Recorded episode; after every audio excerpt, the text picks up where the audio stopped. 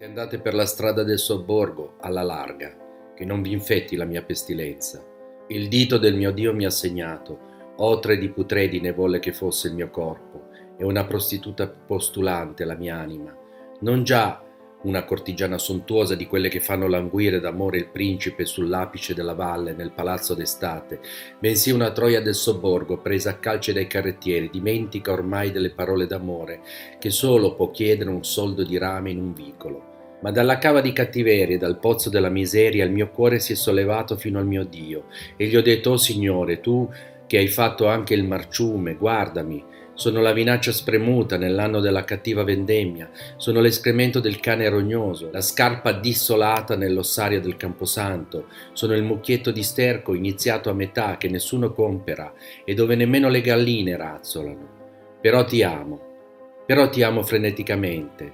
Lasciami, Lasciami fermentare nel tuo amore, lascia che mi marciscano perfino le viscere, che mi si annichiliscano perfino le ultime fibre del mio essere, affinché un giorno sia concime dei tuoi orti. Questa era una poesia di Damaso Alonso.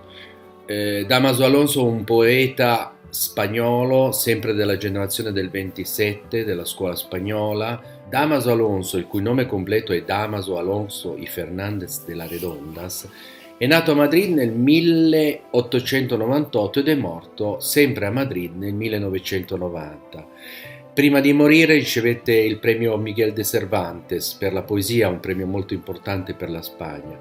Anche Damaso Alonso si formò a Madrid eh, per poi incontrare tutti gli altri grandi poeti di cui abbiamo già visto appartenere alla stessa generazione del 27, tra cui Garcia Lorca, Alberto Jiménez e molti altri. L'opera poetica di Damaso Alonso si distingue per la sua eh, purezza, per la sua eh, passione e per agli aspetti che coniugano tradizione e avanguardia.